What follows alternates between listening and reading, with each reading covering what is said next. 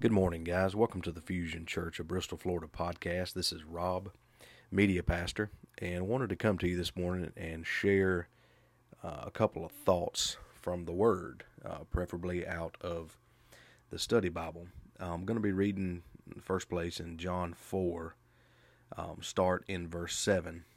Reads like this says, A woman of Samaria came to draw water, and Jesus said to her, Give me a drink for his disciples had gone away into the city to buy food. Then the woman of Samaria said to him, How is it that you, being a Jew, ask a drink from me, a Samaritan woman? For Jews have no dealings with Samaritans.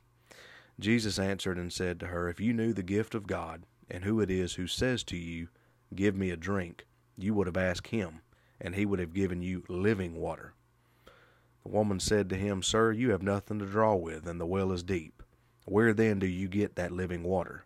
Are you greater than our father Jacob, who gave us the well and drank it from himself, as well as his sons and his livestock?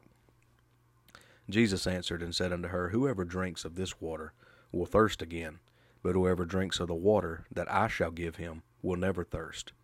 But the water that I shall give him will become in him a fountain of water, springing up into everlasting life.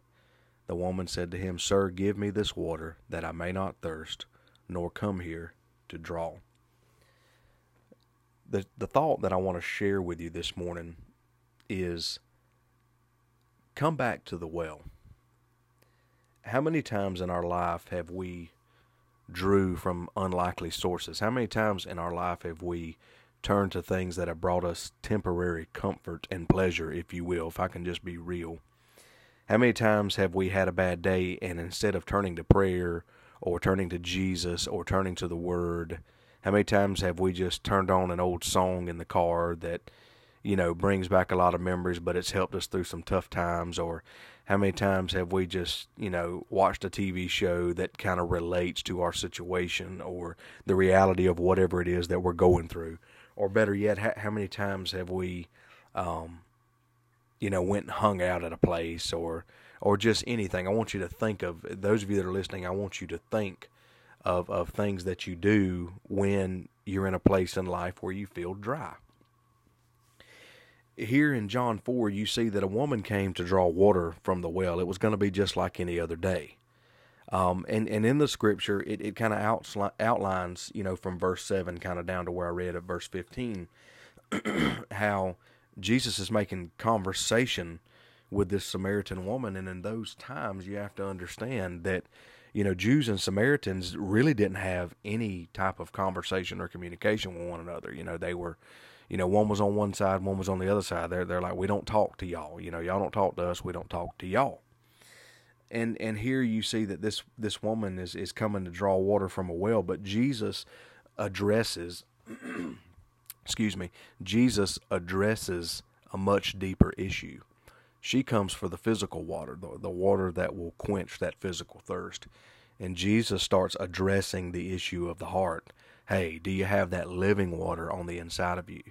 Is the spiritual renewed? Is the spirit man renewed? And this woman doesn't even think about stuff like this until Jesus starts talking about it. Matter of fact, I just read to you the, the woman don't even realize who she's talking to or who she is encountering right now. And I'm going to read that, that again in, in verse 13. Jesus answered and said to her, Whoever drinks of this water, he's talking about the water at the well, will thirst again. But whoever drinks of the water that I shall give him will never thirst but the water that I shall give him will become in him a fountain of water springing up into everlasting life.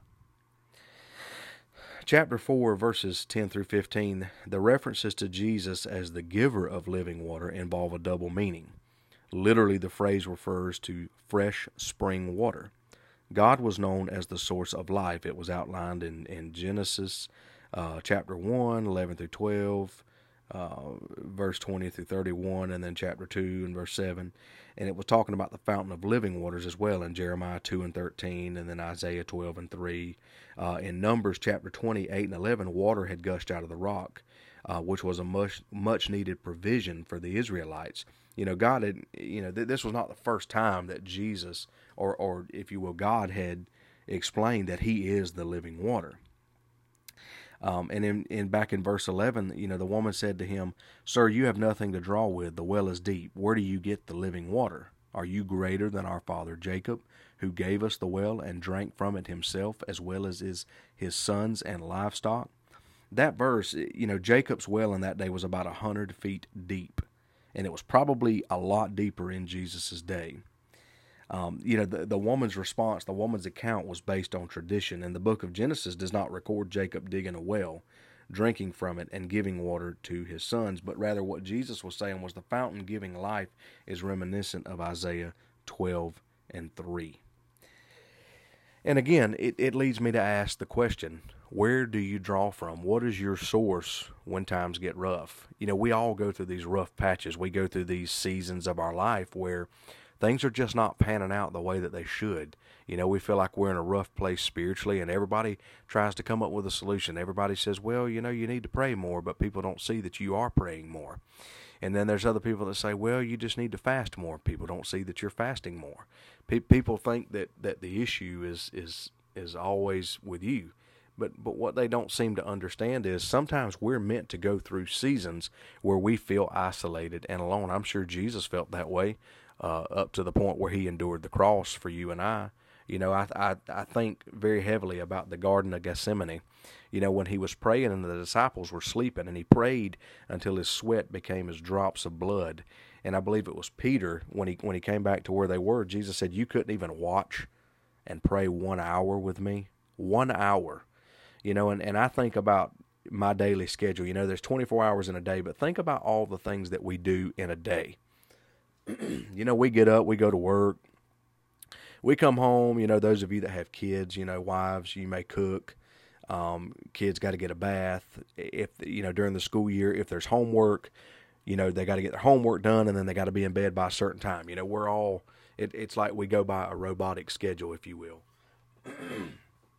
we all get in these places where you know we're we're schedule schedule schedule you know this has got to be done this way this has got to be done that way and and the next thing you know we're we're just running hectic you know and and and if we're not careful you know the, the, living water that's on the inside of us now that that water never runs dry. But if we don't keep coming back to that well if we don't keep seeking God if we don't constantly seek his face in prayer and and seek for that spirit man to be renewed then over time you know that your your cup's going to empty out and you can't draw from an empty cup I'm going to say that again. You cannot draw from an empty cup.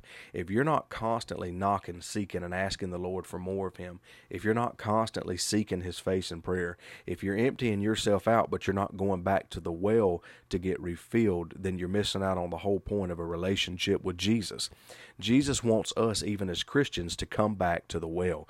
Jesus wants us to desire that living water at the well. What well are you talking about? I'm talking about the well in our heart. You know, if Jesus lives on the inside of us and we have a relationship with Him, we still must tend to and nurture that relationship.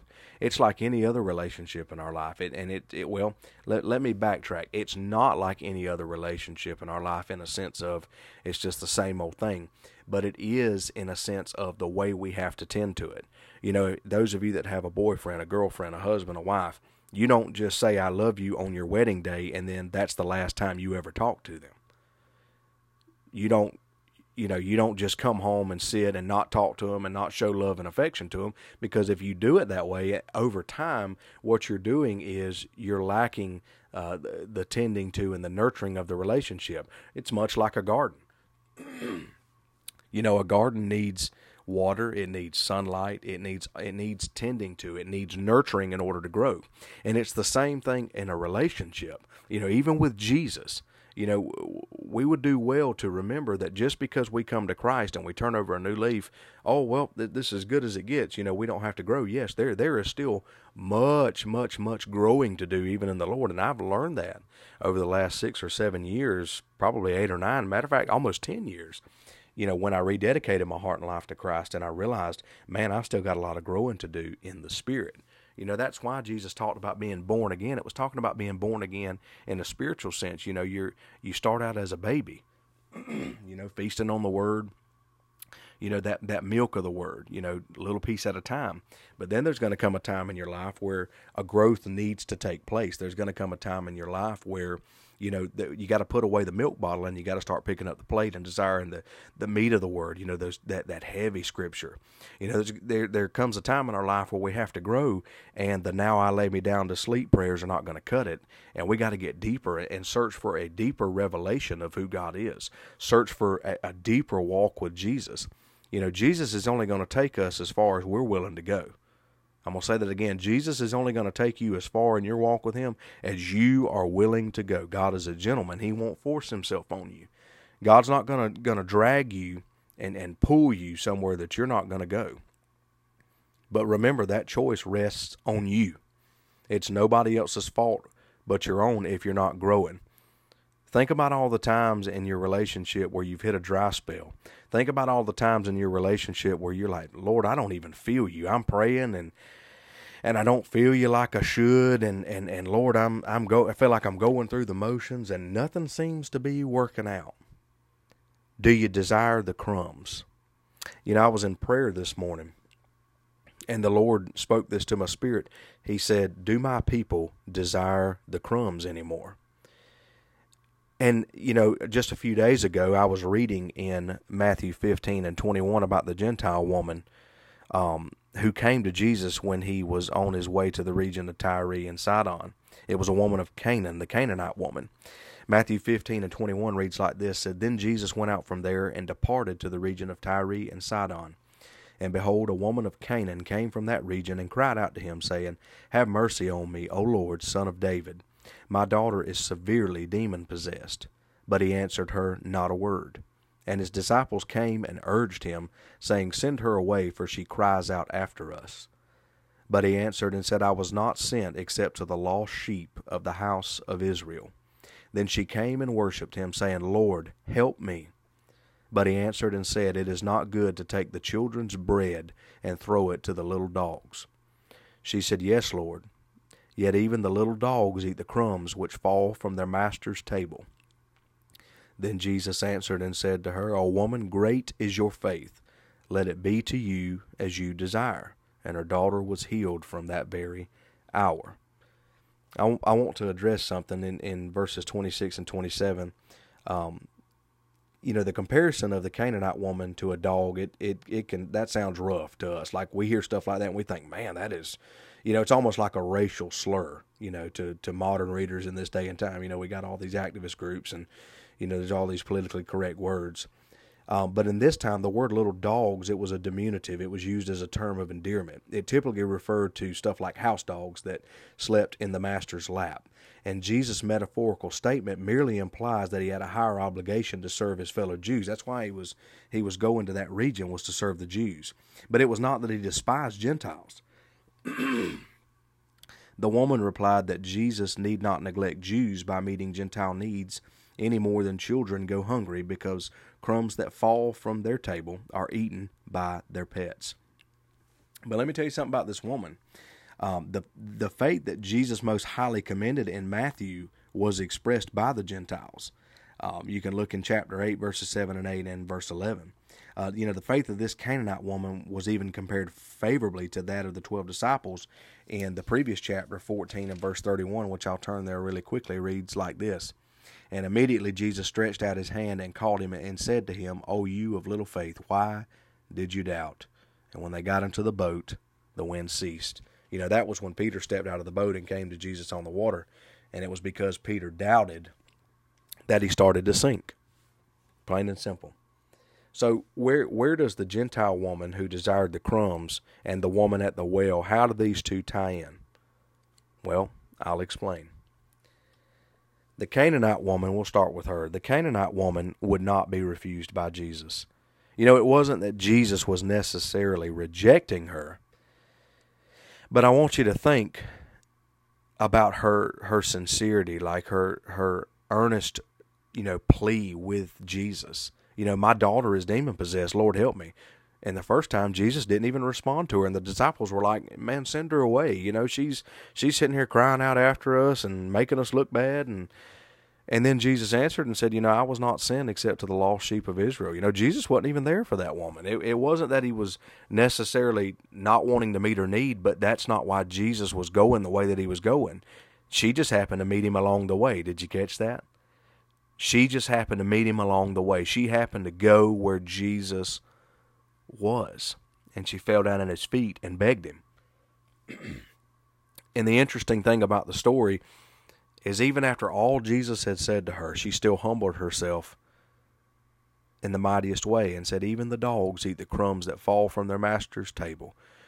The Canaanite woman recognized who her master was. She recognized Jesus as her Savior. She recognized that Jesus was Lord. He was the healer.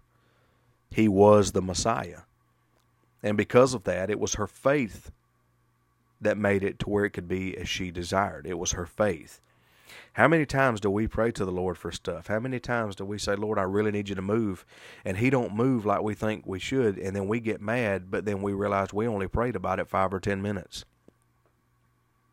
Think about that. How many times have we gotten mad at God because He didn't move the way we think He should move, but yet we only give Him a 10 minute prayer a day? You know, we don't press anymore. We don't intercede. You know, we don't, you know, he, He's looking for people to desire the crumbs in this day and hour. Jesus is looking for those that'll press past their flesh, past their circumstances, past their situations. And He's looking for people that will rise up and say, Lord, whatever it takes, I will do. God, if you only want to give me the crumbs in this season of life, then I'll do it. He's looking for people to come back to the well daily. You can't just come to the well on Sundays and Wednesdays when you go to church. Matter of fact, if that's the only time that you come to the well, again, you're missing out on the whole point of a relationship with Jesus. A relationship with Jesus and experiencing His presence is not confined to a Sunday, Sunday night, or Wednesday night service. And it's not just any time you gather up at a church building. A relationship with Jesus takes place in your own life, in your personal life. It takes place in your heart. It, it's, it's what you do in the secret of your own home. It, it's what you do when you go about your day. That's what a relationship with Jesus looks like. You know, anybody can come to church and raise their hands and go through the motions, but it's the Holy Ghost that will tell all in your life. It's your actions that will tell all in your life. You know, we we get so caught up in everything that's going on around us that we forget that maybe the reason why God's not moving in our life like He should is because we haven't been seeking Him the way that we should. You know, we think that God hears, you know, and, and God does hear prayer now, don't get me wrong. But we think that God is just pleased with our five, ten minute prayer, knowing we could give Him more. Think about that. I'm guilty of it myself. We, we, we go about our day thinking that, well, Lord, you know, you're pleased with that five or ten minute prayer. You know, that, that's good enough for me. What if it's not good enough for God? What if God wants you to go deeper? Think about it. You know, I want you to really let that sink in. You know, you can you can go through the motions and you can offer those 5 to 10 minute prayers, but you may find that when you extend those prayers longer and you go deeper with the Lord, you may find that then you'll find that refreshing in the Lord that you seek.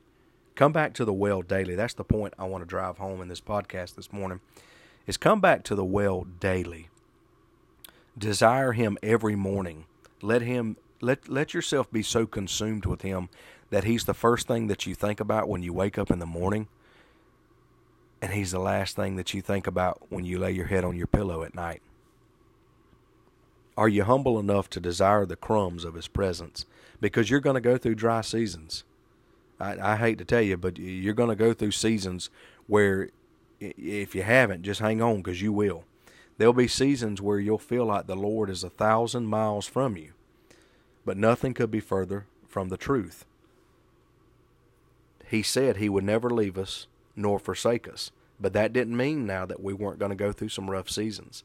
That didn't mean that we weren't going to have to have a wilderness experience like the Israelites. And and what I want to encourage you with today as I get ready to wrap up this podcast is don't let your heart be troubled by what's going on around you. Don't look at circumstances and situations and think, "Well, God's left me.